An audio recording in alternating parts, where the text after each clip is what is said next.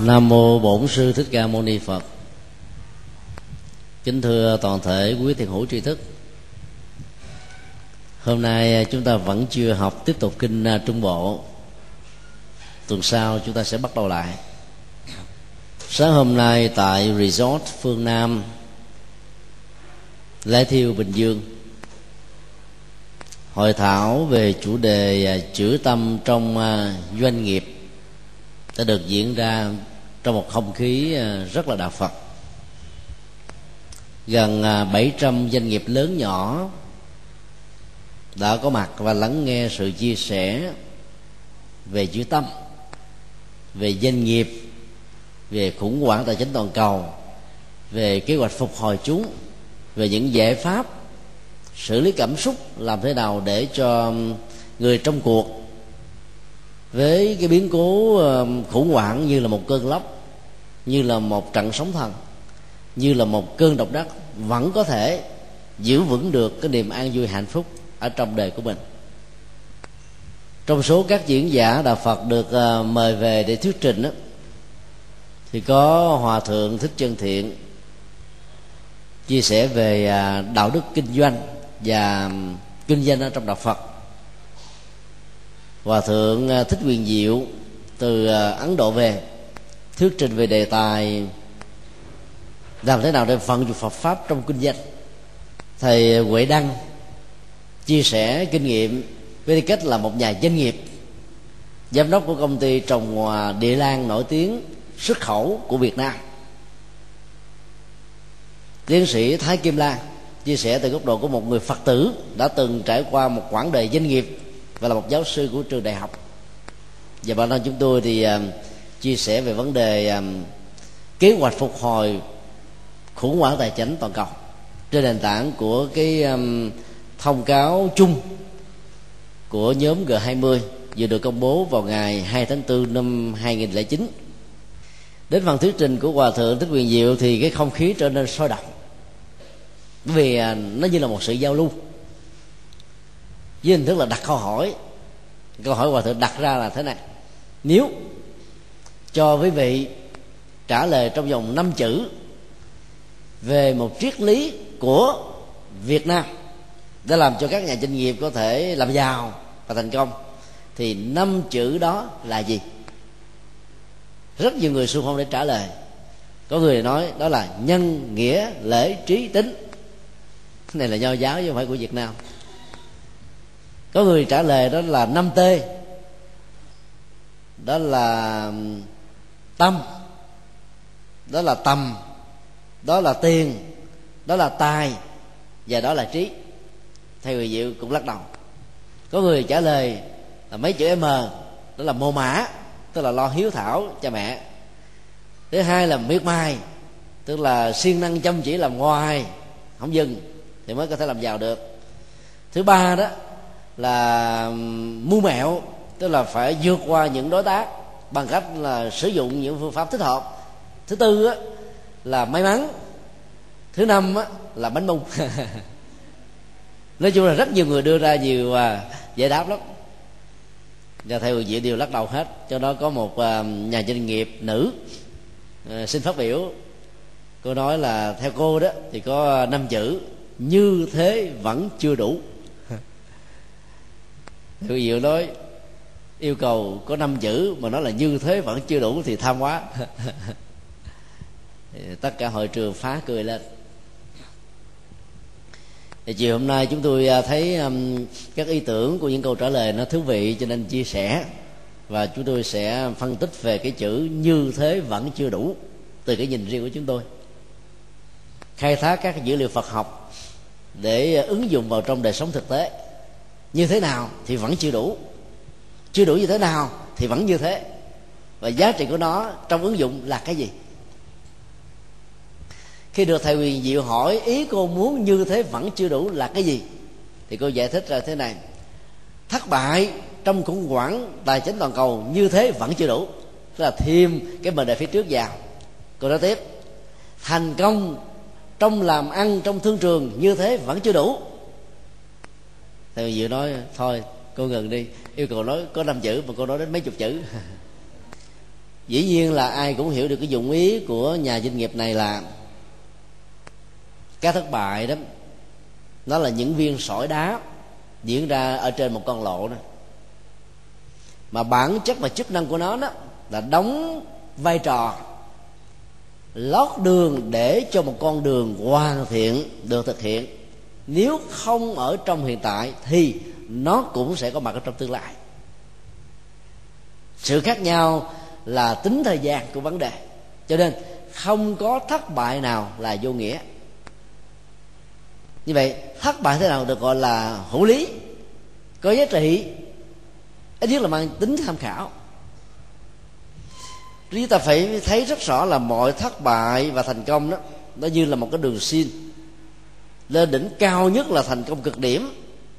Và đình xuân nó bắt đầu phải đi xuống như là sự bảo hòa. Từ từ từ từ từ đến cái mức thấp nhất là cung cực. Rồi nó sẽ thay đổi cái bước ngoặt để tiếp tục đi lên. Nếu lấy đời người làm à, một khoảng thời gian 60 năm, như trước đây trong thời chiến tranh thì cái quãng đề lên và xuống như thế, nó phải năm lần bảy lượt, tám lần đề ở trong à, cuộc đời của mỗi người nếu ta lấy cái tuổi thọ như tiêu chuẩn của người Nhật là 70 tuổi trở lên, thì cái số lượng của thăng trầm ở trong từng quãng đời người nó cũng tỷ lệ thuận theo.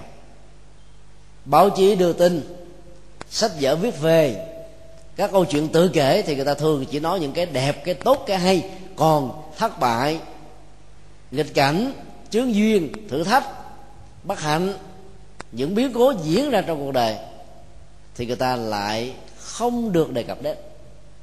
Làm cho phần lớn những người đang nghiên cứu lại có cảm giác rằng là cuộc đời của ông tỷ phú a của nhà doanh nghiệp b của những ờ, lĩnh vực thành công cd nào đó trơn tru như là mặt nước hồ thu. Đó là một sự sai lầm. Còn trong khi đó có người đó, nếu mà than đó còn hơn là quảng ninh tức là kể lễ, kêu ca, than giảng. Quá xấu quá xa. Đến độ đó, người nghe phải nhức đầu chống mặt. Về đó, mất ăn bỏ ngủ, còn người nói nói xong rồi, thổi chế tâm mộng như là giải phóng được một ức chế tâm lý. Thì đó là một cái thái cực. Cũng chẳng dẫn ta đi đến đâu. Cho nên trong một thất bại, nếu nó phát xuất từ cái quyết định chủ quan, hành động chủ quan, quyết định sai lầm hành động sai lầm thì ta phải tự nhẩm ở trong đầu của mình như là một công án rằng như thế vẫn chưa đủ. Để cái bài học đó đó, nó trở thành là một cái gì đó trả một cái giá rất là đắt. Và do vậy, ta không được cho phép mình thất bại một cách tương tự trong tương lai.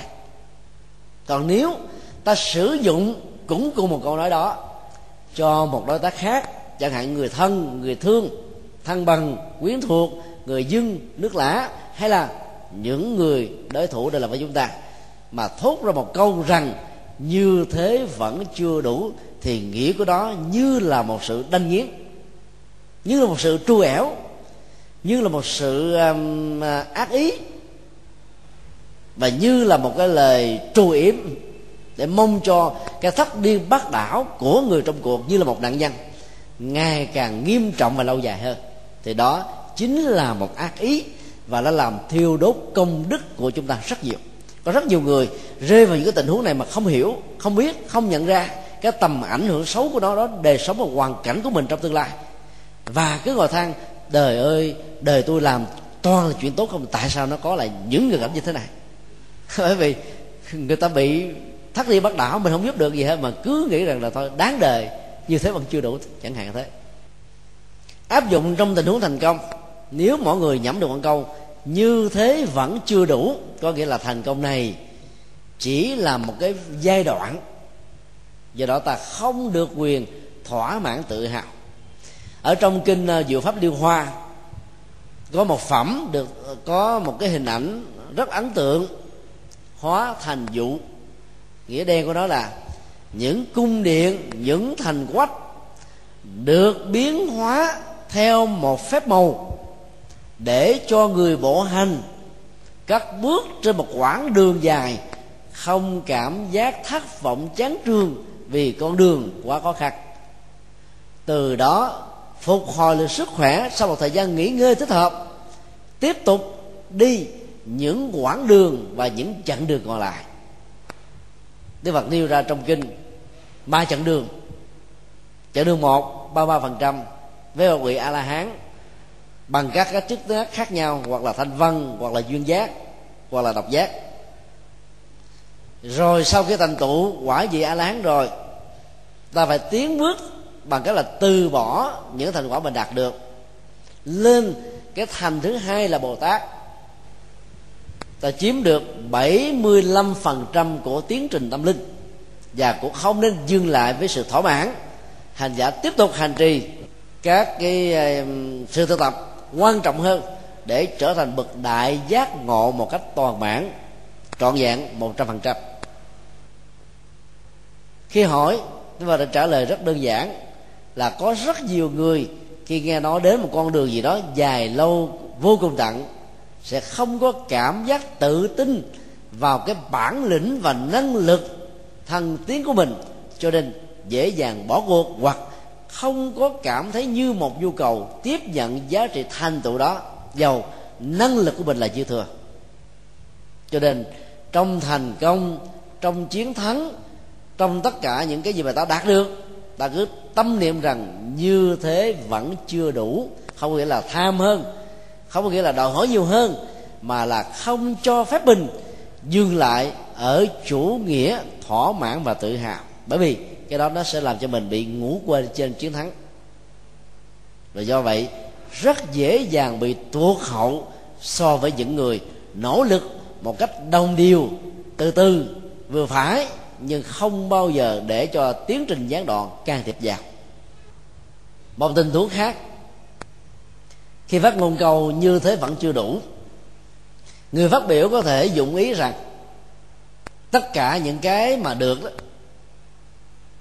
nó chưa đủ sức để thỏa mãn họ. Cho nên họ muốn bày tỏ một thái độ là đòi hỏi nhiều hơn cái nhu cầu được chu cấp. Cái um, những thứ mà họ cần hướng về. Và bất cứ những gì có liên hệ trực tiếp hay là gián tiếp đến đó. Ví dụ như một đứa con ở trong một gia đình giàu có cha mẹ rất là chiều.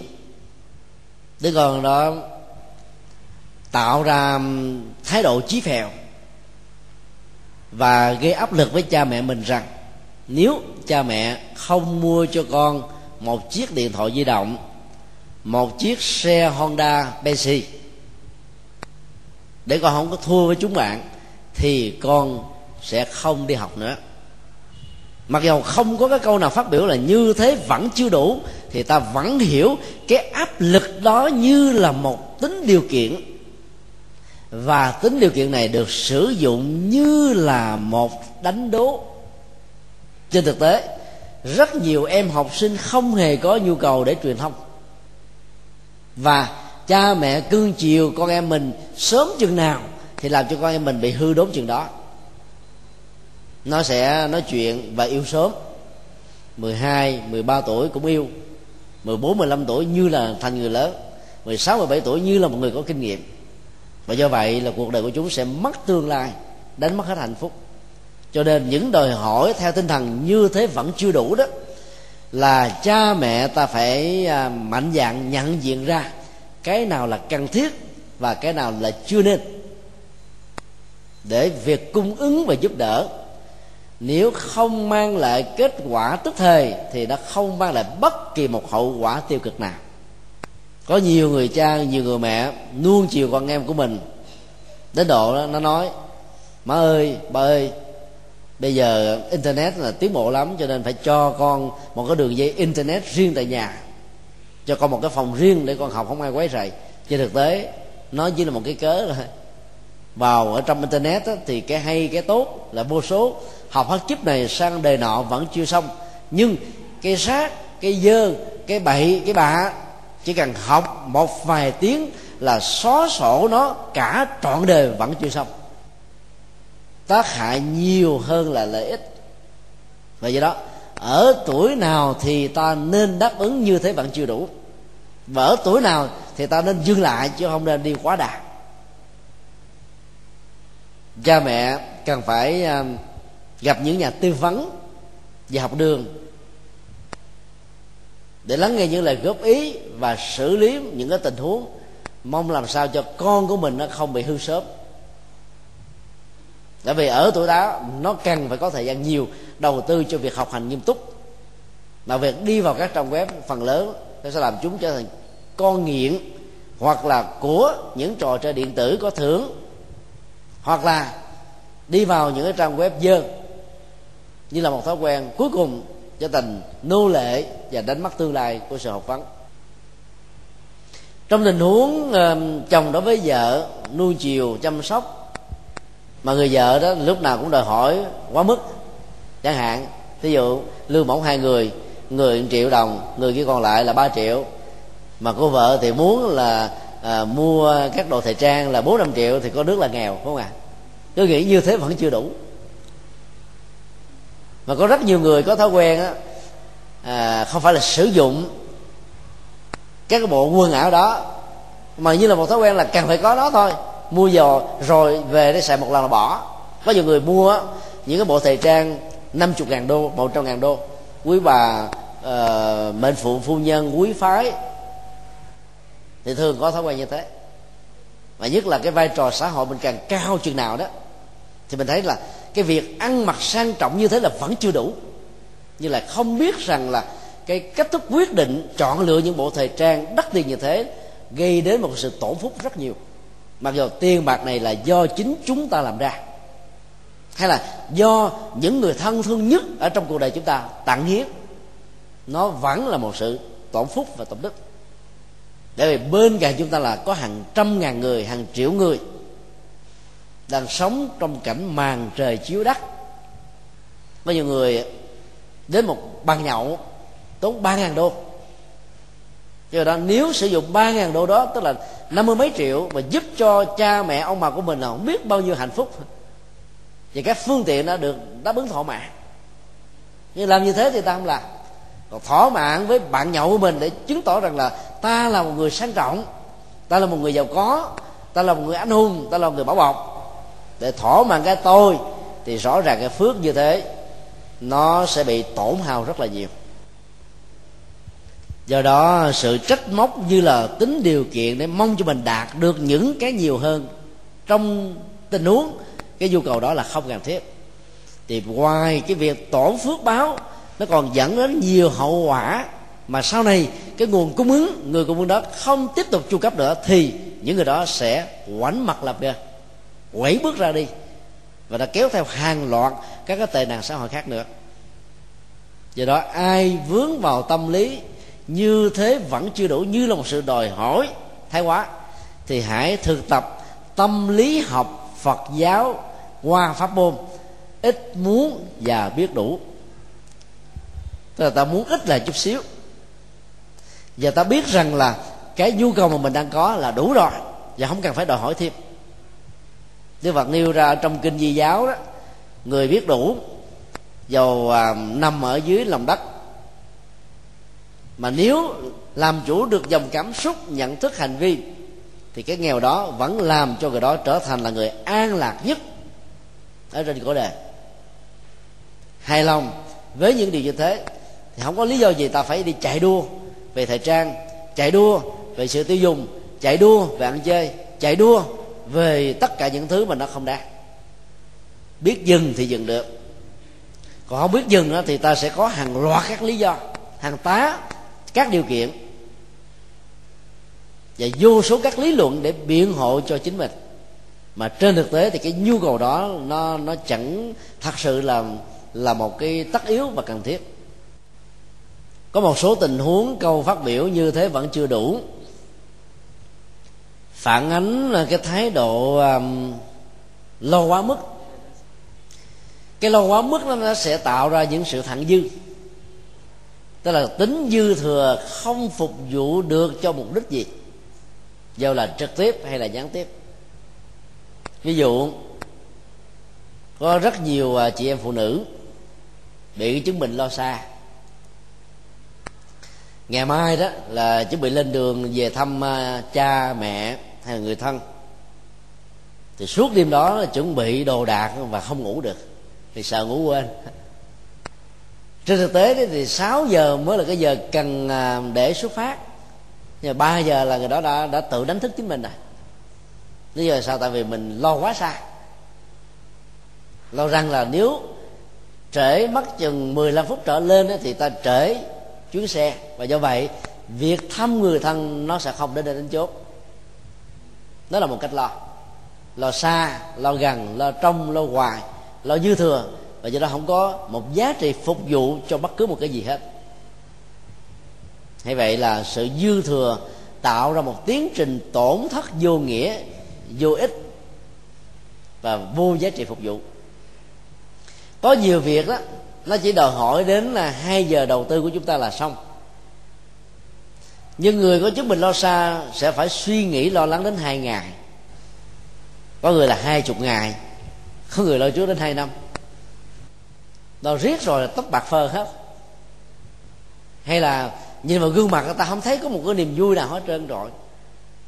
Thế vì để ý những người nào có chân mài á mà cái ờ, cái ờ, cái phía bên trong ờ, tiếp xúc với lại cái lỗ mũi đó mình nó, nó cao lên. Còn ở phía cái mí bên dưới nó thấp xuống.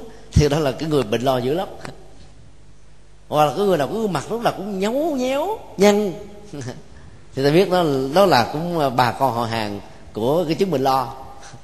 Gặp những người đó là mình thấy là vui không nổi. Cho nên cái lo cái chăm sóc cái quan tâm của người đó cho người thân làm cho người thân cảm thấy rất là mỏi mệt. Rồi lo riết rồi nó trở thành lẩm cẩm luôn. Có một chuyện mà cứ nhắc tới nhắc lui hoài.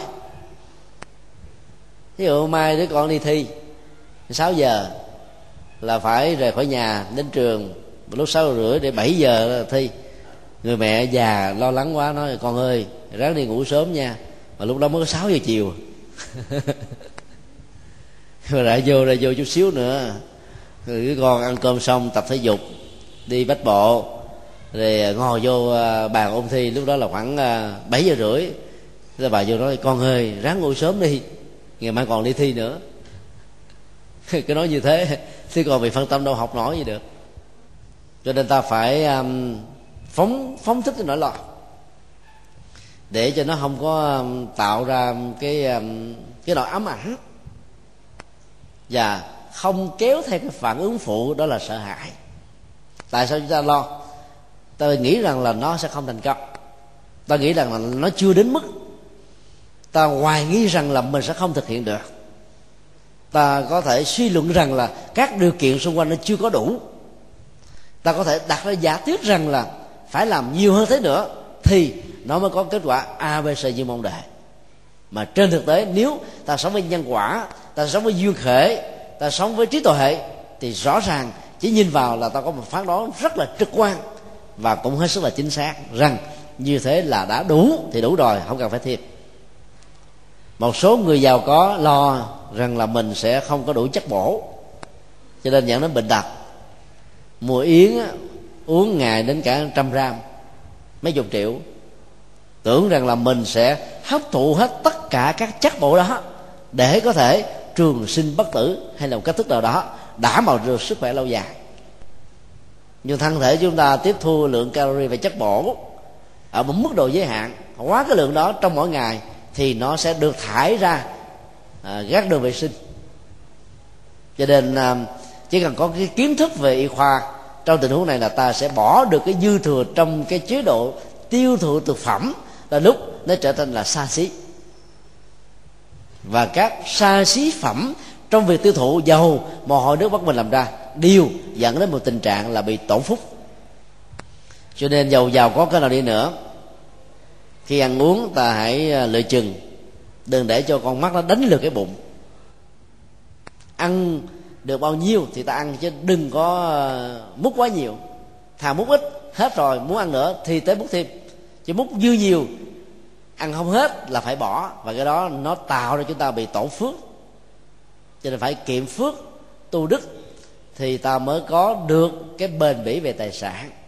Có rất nhiều người có thấy là tiền của mình là không bị tổn thất đường này thì cũng bị rỉ chảy đường kia, không bị mất đường nọ thì nó cũng bị quan phí vào đường khác. Là bởi vì có những lúc tiêu thụ trong ăn uống, trong ăn mặc là do vì lo quá sức cho nên cuối cùng dẫn đến sự tổ phúc này ai rơi vào những cái ờ, tâm lý như vừa nêu thì cố gắng thực tập. Để nhân quả lo. Thế thì nhân quả nó tự quyết định hết. Cái tiến trình lúc nào nó sẽ trổ quả. Trổ quả bao nhiêu phần trăm, ảnh hưởng tích cực hay là tiêu cực, hãy để cho nhân quả tự lo. Cái bổn phận của nhà đầu tư, của người làm trong tình huống này là, ta làm bằng phương pháp, ta làm bằng tấm lòng, ta làm bằng tâm, ta làm bằng tâm ta làm bằng trí, ta làm bằng sự hỗ trợ phương tiện như là tiền, gia tài và kết quả còn lại là đừng nên quá bằng tâm. Thì bận tâm về tính kết quả đó, nó sẽ làm chúng ta trở thành là một người lo dư thừa. Còn đầu tư như vừa nêu, ta không bận tâm về kết quả, vẫn không được xem là người vô tư, người thiếu trách nhiệm, người thiếu nghĩa vụ. Ta đã làm hết mọi thứ, kết quả nó là cái tiến trình tự nhiên ở trong các duyên, phối hợp với các nhân. Muốn cũng không được, tránh cũng không xong như thế là như thế mà thôi. Và nhờ cái quan niệm như vậy, ta sống một cách rất là thông dong, nhẹ nhàng, thư thái mà không có cái gì vậy có vẻ câu thúc lắm. Tình huống kế tiếp, khi ta phát biểu, như thế vẫn chưa đủ. Như là một phản ứng về một cái chủ nghĩa và thái độ cầu toàn. Người cầu toàn là người tự tạo rắc rối cho chính mình trên nền tảng đó tạo rắc rối cho những đối tác và cộng sự.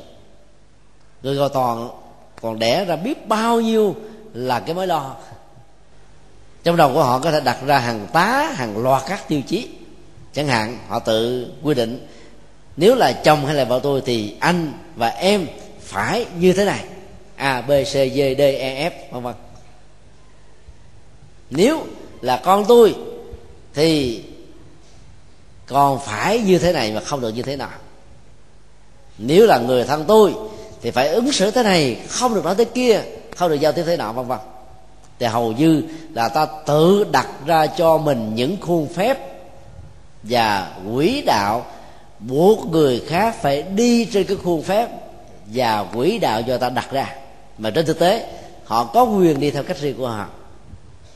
Với cái tự do và dân chủ được luật pháp bảo hộ nhưng mà cái người cầu toàn là không muốn thế. Cho nên sắp xếp, an bài để mọi thứ nó được diễn ra theo cách này hay cách khác. Đó là điều không nên. Trong chuyến hành hương à, tại à, ấn độ vừa qua đó, thì phái đoàn việt nam do chúng tôi dẫn đoàn đã có à, mấy ngày tiếp xúc với bà Kabu, tức là vợ của ông Kabu, người đã tổ chức chuyến hành nước một trong những người đi trong đoàn đó có cái ý uh, giỡn thôi để tạo một niềm vui phát cười cho cái đoàn xe đi nó mệt mỏi.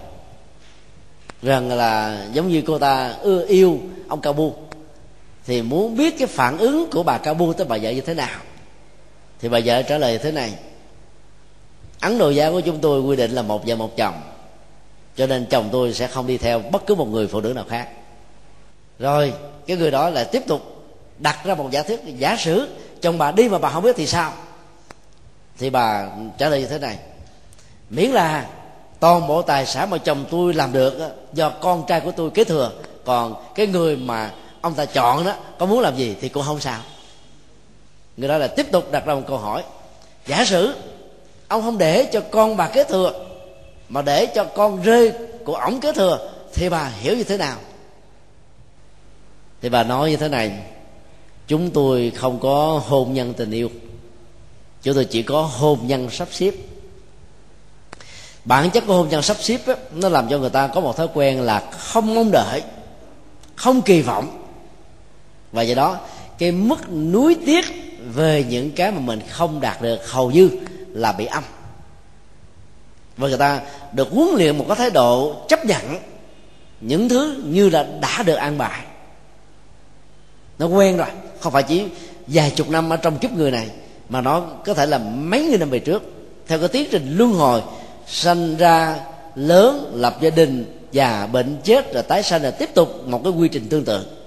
Trải qua rất là nhiều đời và cái đó nó trở thành như là một văn hóa. Cho nên không ai xem nó là có vấn đề.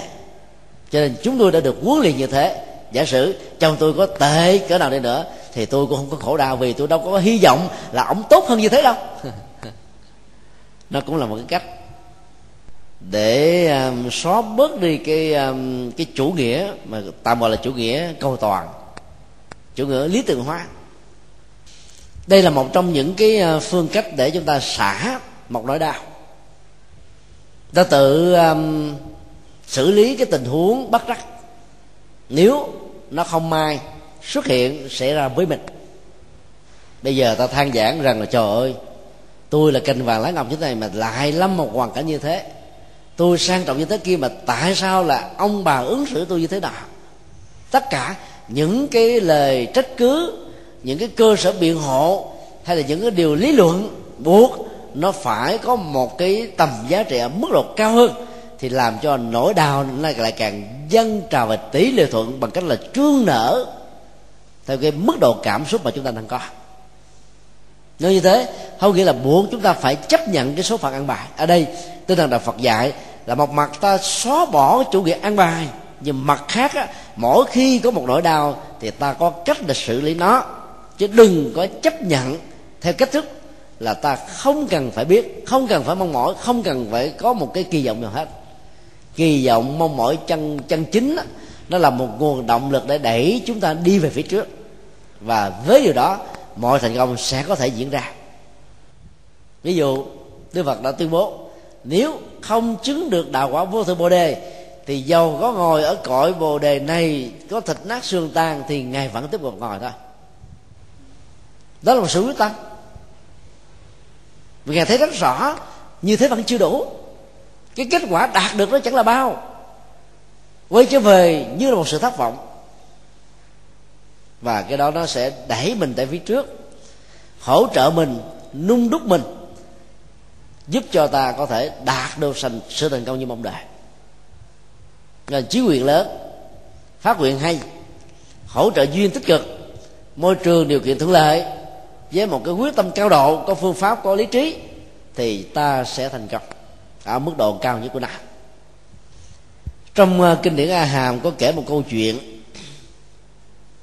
không phải cái sự um, cầu toàn nào nó cũng có những cái hậu quả tiêu cực như vừa nêu? Mà đây nó là có một giá trị tích cực. Nhờ cái sự cầu toàn đó mà nhân vật chính trong câu chuyện này đã được thành công. Chuyện kể rằng là có hai người bạn tiều phu. Mỗi buổi sáng á, thì um, họ đi đến một cái um, cánh rừng. Hoài quyệt đốn củi như một cái nghề bán cung cấp nhiên liệu cho người, từ đó có được sự sống. Thì hai người mới thề thốt với nhau rằng, nếu như mỗi ngày mới ta đi một cái cánh rừng mới và phát hiện ra những cái loại gỗ quý hơn đó, thì phải báo cho nhau để chia sẻ cái quyền lợi tập thể này. Họ đến với nhau như là một sự cam kết. Họ có mặt với nhau như là một sự đồng hành. Họ sống với nhau đó như là một điều kiện không thể phân ly. Và mỗi ngày cứ tiếp tục đi như vậy. Một hôm nọ họ đi vào một cái cánh rừng mới. Thì họ đốn ờ, đầy củi rồi thì một trong hai người mới gợi một cái ý tưởng như là một sự đề nghị rằng là hôm nay ta đi vào một cái khu sâu hơn nữa xem sao. Nếu anh không đủ ờ, anh không đến nỗi bị kiệt sức. Thì người đó đáp ờ, đáp lời lại là chuyện này không thành vấn đề với tôi cho nên tôi và anh cùng đi. Đi khoảng được đâu năm bảy trăm mét đó, thì họ phát hiện ra một, phát hiện ra một cái loại cây cây trầm dĩ nhiên là giá trị của nó sẽ quý hơn là một cái um, cây bình thường. Thì cái người um, một người đề nghị là bây giờ ta hãy bỏ hết những cái loại gỗ mà mình đốn khi nãy đi. Bắt đầu ta nỗ lực ngay từ ban đầu. Để lấy trăm về bán thì giá trị nó cao hơn nhiều lắm. Thì người kia mới trả lời tôi đã tốn biết bao nhiêu công sức mồ hôi. Mới gánh của đến được cái địa điểm này mà giờ anh kia tôi bỏ đi bỏ sao nổi cho nên á, anh cứ nhận lấy cái mà anh cho là gỗ quý, còn tôi tôi vẫn tiếp tục đi với cái lập trường mà tôi đã có. Thuyết phục bạn mình không được, người còn lại là phải bỏ củi xuống. Không để mất nhiều thời gian, anh đốn đủ cái số củi với cái sức gánh của mình và hai người cùng đi tiếp. Và anh gánh trầm hương này mới đề nghị là ta hãy đi vào một chỗ khác vì trời chưa đến nỗi là quá chiều ta vẫn đủ sức để đi thám hiểm thêm một cái khu vực mới. Thì vào bên trong họ gặp một cái loại đá quý. Thì cũng chẳng uh, giống giống giống là ná như cái loại đá đá đá, đá xanh làm tượng ờ, phật ờ, uh, thanh đạo được triển lãm vừa qua tại chùa pháp quang chùa hoàng pháp vậy. Thì anh này mới đề nghị là cái gỗ trầm hương nó không quý bằng đá này. Cho nên mặc dầu nó nặng hơn nhưng nếu ta mang về đó bán cho những người làm à, đồ nữ trang hay trang sức đó, thì có lẽ là ta sẽ có được cái số tiền bằng đến mấy năm làm nghề tỷ phu. Người bạn bảo thủ vẫn trả lời là cái đây mấy tiếng đồng hồ đó tôi còn chưa bỏ. Bây giờ đi thêm một quãng đường biết bao nhiêu công sức mà làm sao tôi có thể bỏ được. Là anh muốn thì anh cứ làm, còn tôi tôn trọng ý anh. Nhưng anh đừng can thiệp và buộc tôi phải làm theo ý của anh. Hai người tôn trọng ý của nhau một bên đó là gánh đá một bên gánh đuổi tiếp tục đi. Và đường đi ra là một con đường khác, với một khu vực khác. Cho nên họ đã tình cờ phát hiện ra nó có à, thêm à, một số loại vàng. Và anh này bắt đầu chở vàng về. Còn anh kia vẫn chở gỗ. Câu chuyện kết thúc tại đây. Bản chất của sự cầu toàn nào mà nếu thiếu phương pháp luận đó nó đều dẫn đến cái sự bảo thủ. Bản chất của sự bảo thủ đó nó có thể um, diễn ra theo cái cách thế. Cho rằng là cái mình đang có là đã hấp dẫn rồi đủ sức rồi có giá trị rồi cho nên không cần phải thay đổi. Cái tính cách đó ta có thể hiểu năm nay như là tánh tôi vậy chịu chịu thôi. Sống chung với những người như thế hết sức là khó khăn. Có nhiều người hiểu biết và cảm nhận được cái sự truyền thông ở mức độ tốt đó, người khác chỉ cần ra dấu hiệu là người này có thể cảm nhận được chứ không cần phải nói. Nhưng ấy thế mà có rất nhiều và phải nói năm lần mới được, thậm chí năm bảy chục lần, nhưng mà không thấm thấp không xây nhê đến đâu. Cho nên nó làm cho cái người có thiện chí góp ý xây dựng đó, cảm thấy rằng là mình bị hụt hẫng, mất phương hướng, khổ đau, đơn độc, bế tắc và từ đó có thể có những cái phản ứng sân hận kéo theo sau à, vì cái người kia bảo thủ có chấp thế này cho nên tôi phải như thế nào? Như là một sự đối đầu lại, như một sự kháng cự, như là một sự cốc ăn và có thể như là một sự chia tay. Thì tất cả những cái cách ứng xử như thế nó đều tạo ra sự lận đận, lục đục, lao đao giữa hai bên to tác. Bản chất của sự cầu toàn sẽ có giá trị nếu ta thấy được giá trị đích thực của từng giai đoạn đi qua ta thấy được giá trị đích thực của những sự thay thế trên con đường ta đã đi qua. Ta thấy được sự tích cực và giá trị cao hơn của những cái mà ta cùng hợp tác. Và nó không làm mất đi cái bản chất chân chính của mình. Nó không làm cho tâm của mình nó trở thành là được cá quên nôm, được trăng quên đèn tức là nhân tình thế thái. Thì tất cả những cái được về sau cần phải được phát huy để nó có cái giá trị cao nhất của nó. Tính cầu toàn này sẽ làm cho chúng ta đạt được thành quả ở mức độ lớn nhất, ở mức độ có giá trị nhất. Và như vậy ta phải luôn luôn để cho tâm mình mới để có thể tiếp nhận được những cái hay, cái phải, cái tốt, cái tích cực, cái những cái mà ta chưa từng biết. Còn lúc nào mình cũng nghĩ là mình biết hết rồi đầy đủ hết rồi. Có giá trị đủ rồi. Thì kết quả là ta sẽ bị dậm như tại chỗ. Là một cái so sánh nhỏ giữa một người um, vác vàng và một người vác củi thì ta thấy là cái giá trị về kinh tế của hai bên là trời và giật nhưng chỉ vì một cái tự ái nhỏ một cái bảo thủ nhỏ một cái trung thành không đáng trung thành về những cái không có tính giá trị mà có người đã phải ra nông nổi đến thế. Cho nên là người tu học phật thì ta phải học cái tính cách là mạnh dạn, thừa nhận cái hay, cái phải để khỏi phải rơi vào cái tình trạng là so đo, ganh tị, hơn thua. Rồi từ đó ta vẫy tay chào với những cái tốt, cái có giá trị. Sự cầu toàn trong tình huống này là rất cần thiết có một triết gia phương tây đã có lần nhận định đó, một nửa ổ bánh mì đó có thể làm cho chúng ta no ở một mức độ tương đối. Nhưng một nửa chân lý thì không xài vào đâu được hết ví dụ ờ, chúng ta nói là cái này nó gần đúng cho nghĩa là nó là sai. Gần đúng không sai được. Đúng là đúng mà sai là sai. Gần tròn không phải là cái tròn. Có những cái tình huống nó phải tròn mới xài được. Chứ không thể là vuông chứ không phải là hình thôi chứ không thể là hình tam giác, không thể là hình trụ. Và bây giờ, cái người tiếc núi nó trời ơi, xích một chút xíu nữa là nó tròn rồi.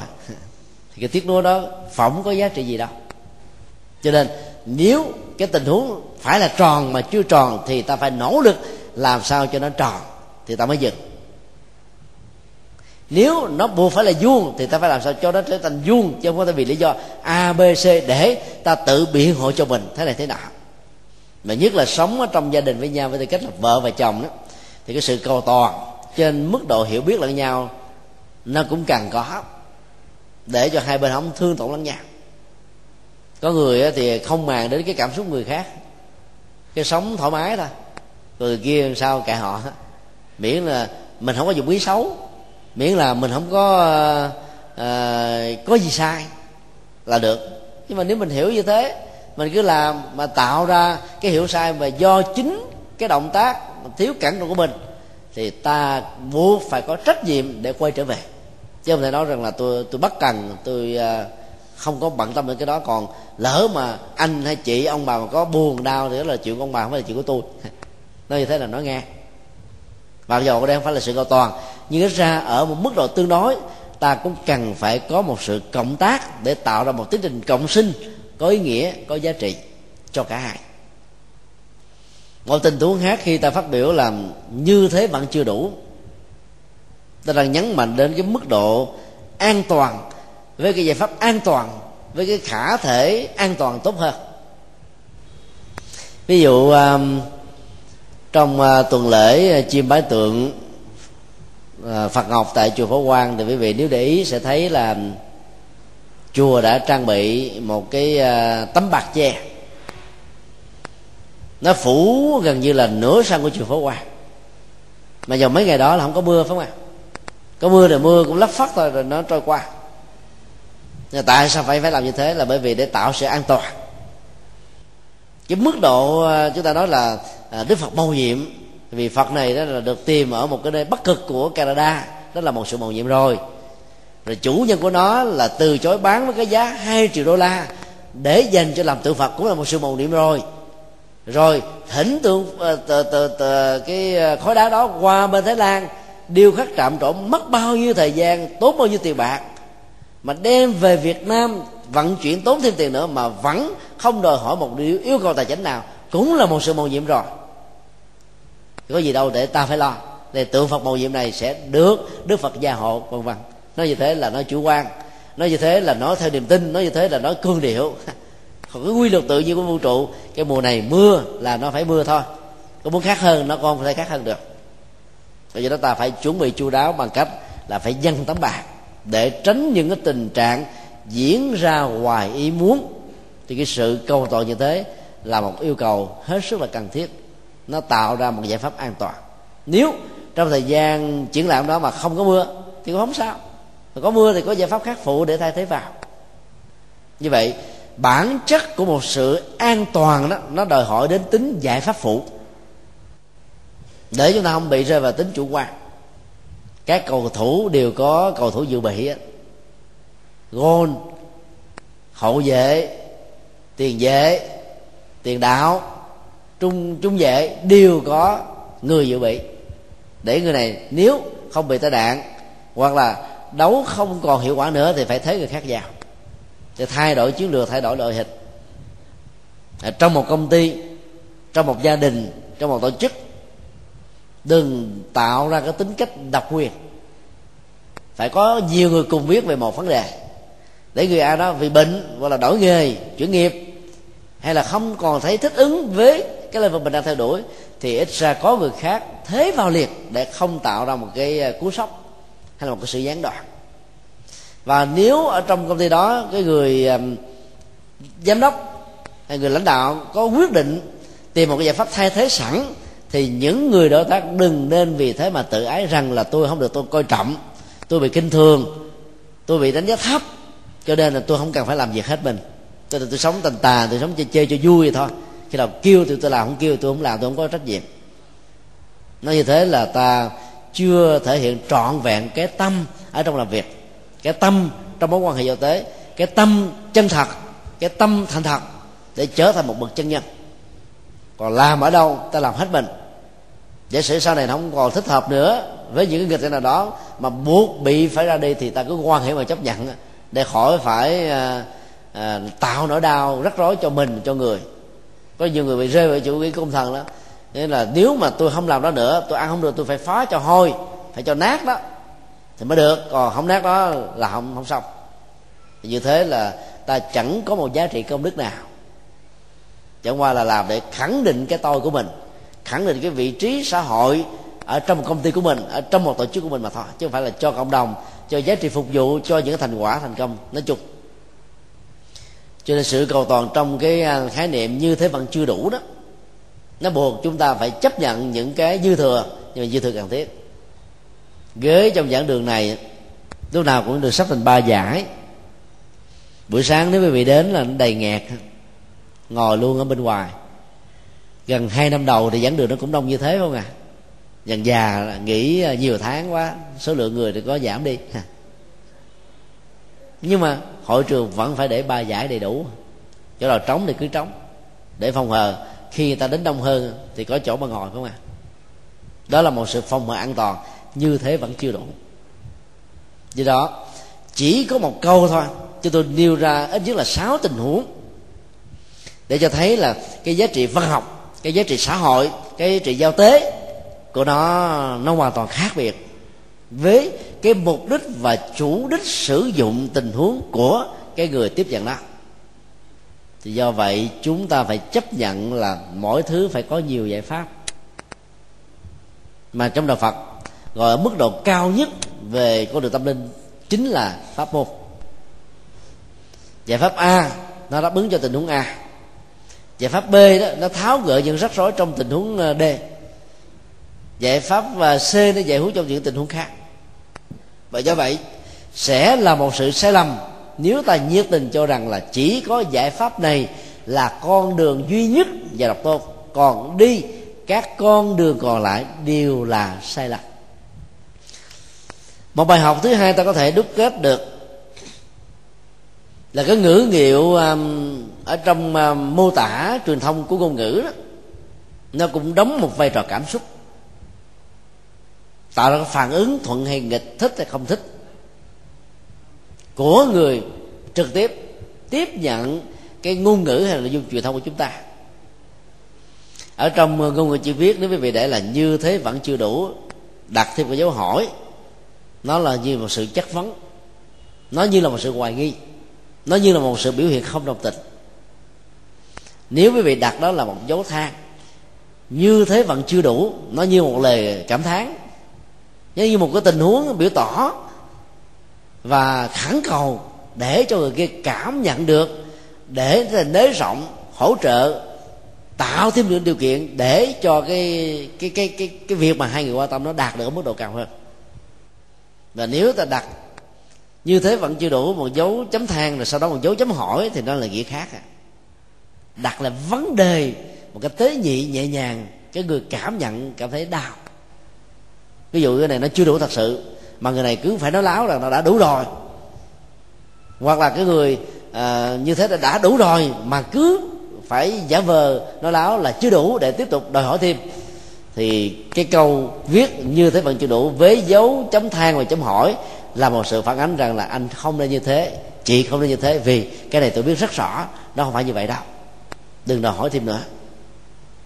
Còn trong ngữ điệu của ngôn ngữ thì nó có, có khác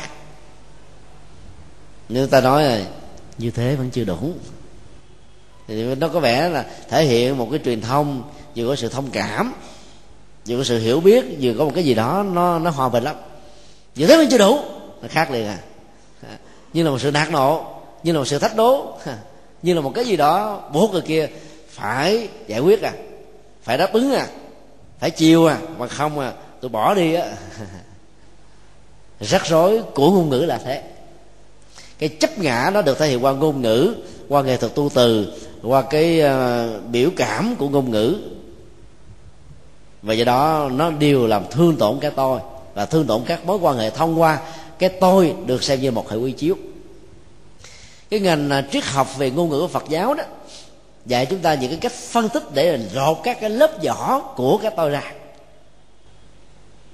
Tại vì nó có thể ẩn náu dưới nhiều hình thức khác nhau hết sức là vi tế mà khi người ta phân tích về ngôn ngữ một cách đến nơi đến chốn như vậy đó hay một cách uh, đại khái như thế đó là ta cũng đã thấy rằng là cái tôi này đó nó khoác nhiều chiếc áo lắm.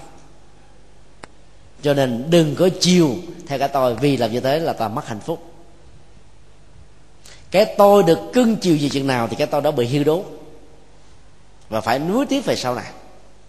Bởi những cái hậu quả xấu không lường trước được mà người ta đã phải nuôi dưỡng nó bằng những thói quen và sự chiều chuộng. Còn người tu học phật thì không làm như thế, thì theo tình huống dầu ứng xử tốt hay không tốt của người khác đối với mình mình cũng đừng để cho cái tôi can thiệp vào trong sự nhận xét, đối phó để chúng ta không tạo ra những cái um, cái cái cái đối đầu. Cái kiểu là người ta tán mình bên má trái, ta ta tán là bên má phải, để coi ai đau hơn. nếu đau hơn sợ không dám làm nữa. Cái như thế thì rất là dễ dàng. Mất lòng mất tình mất nghĩa à, mất à, mối quan hệ xã hội nói chung. Ngoài ra nó còn có có thể có hàng trăm tình huống khác. Cho một câu nói đơn giản là như như thế vẫn chưa đủ. Nhưng hôm nay um, tham dự hội thảo có những câu hỏi uh, trả lời hết sức là khôi hài có hết sức là có ý nghĩa à, chúng tôi à, chia sẻ nó ở những góc độ khác để à, chúng ta cùng à, tham khảo thêm. Và thông qua đó để phân tích được cái gốc độ của tôi nó can thiệp và nó len lỏi như là những cái tên biệt kích. Rất là nguy hiểm mà ta cần phải nhận diện để chuyển hóa chung và làm được như thế đó thì trong cái khủng hoảng tài chính toàn cầu hay trong một cái gia đình giàu cái tài chính mình nó không được uh, thuận lợi lắm ta vẫn sống được hạnh phúc vì hiểu được mình hiểu được người. Mà nói theo nho gia hiểu mình hiểu người trăm trận trăm thắng còn nói theo phật giáo, hiểu mình, hiểu người, thì mỗi quan hệ đều là hạnh phúc. Và ta loại trừ được những khả năng của đau khổ và bế tắc nói chung.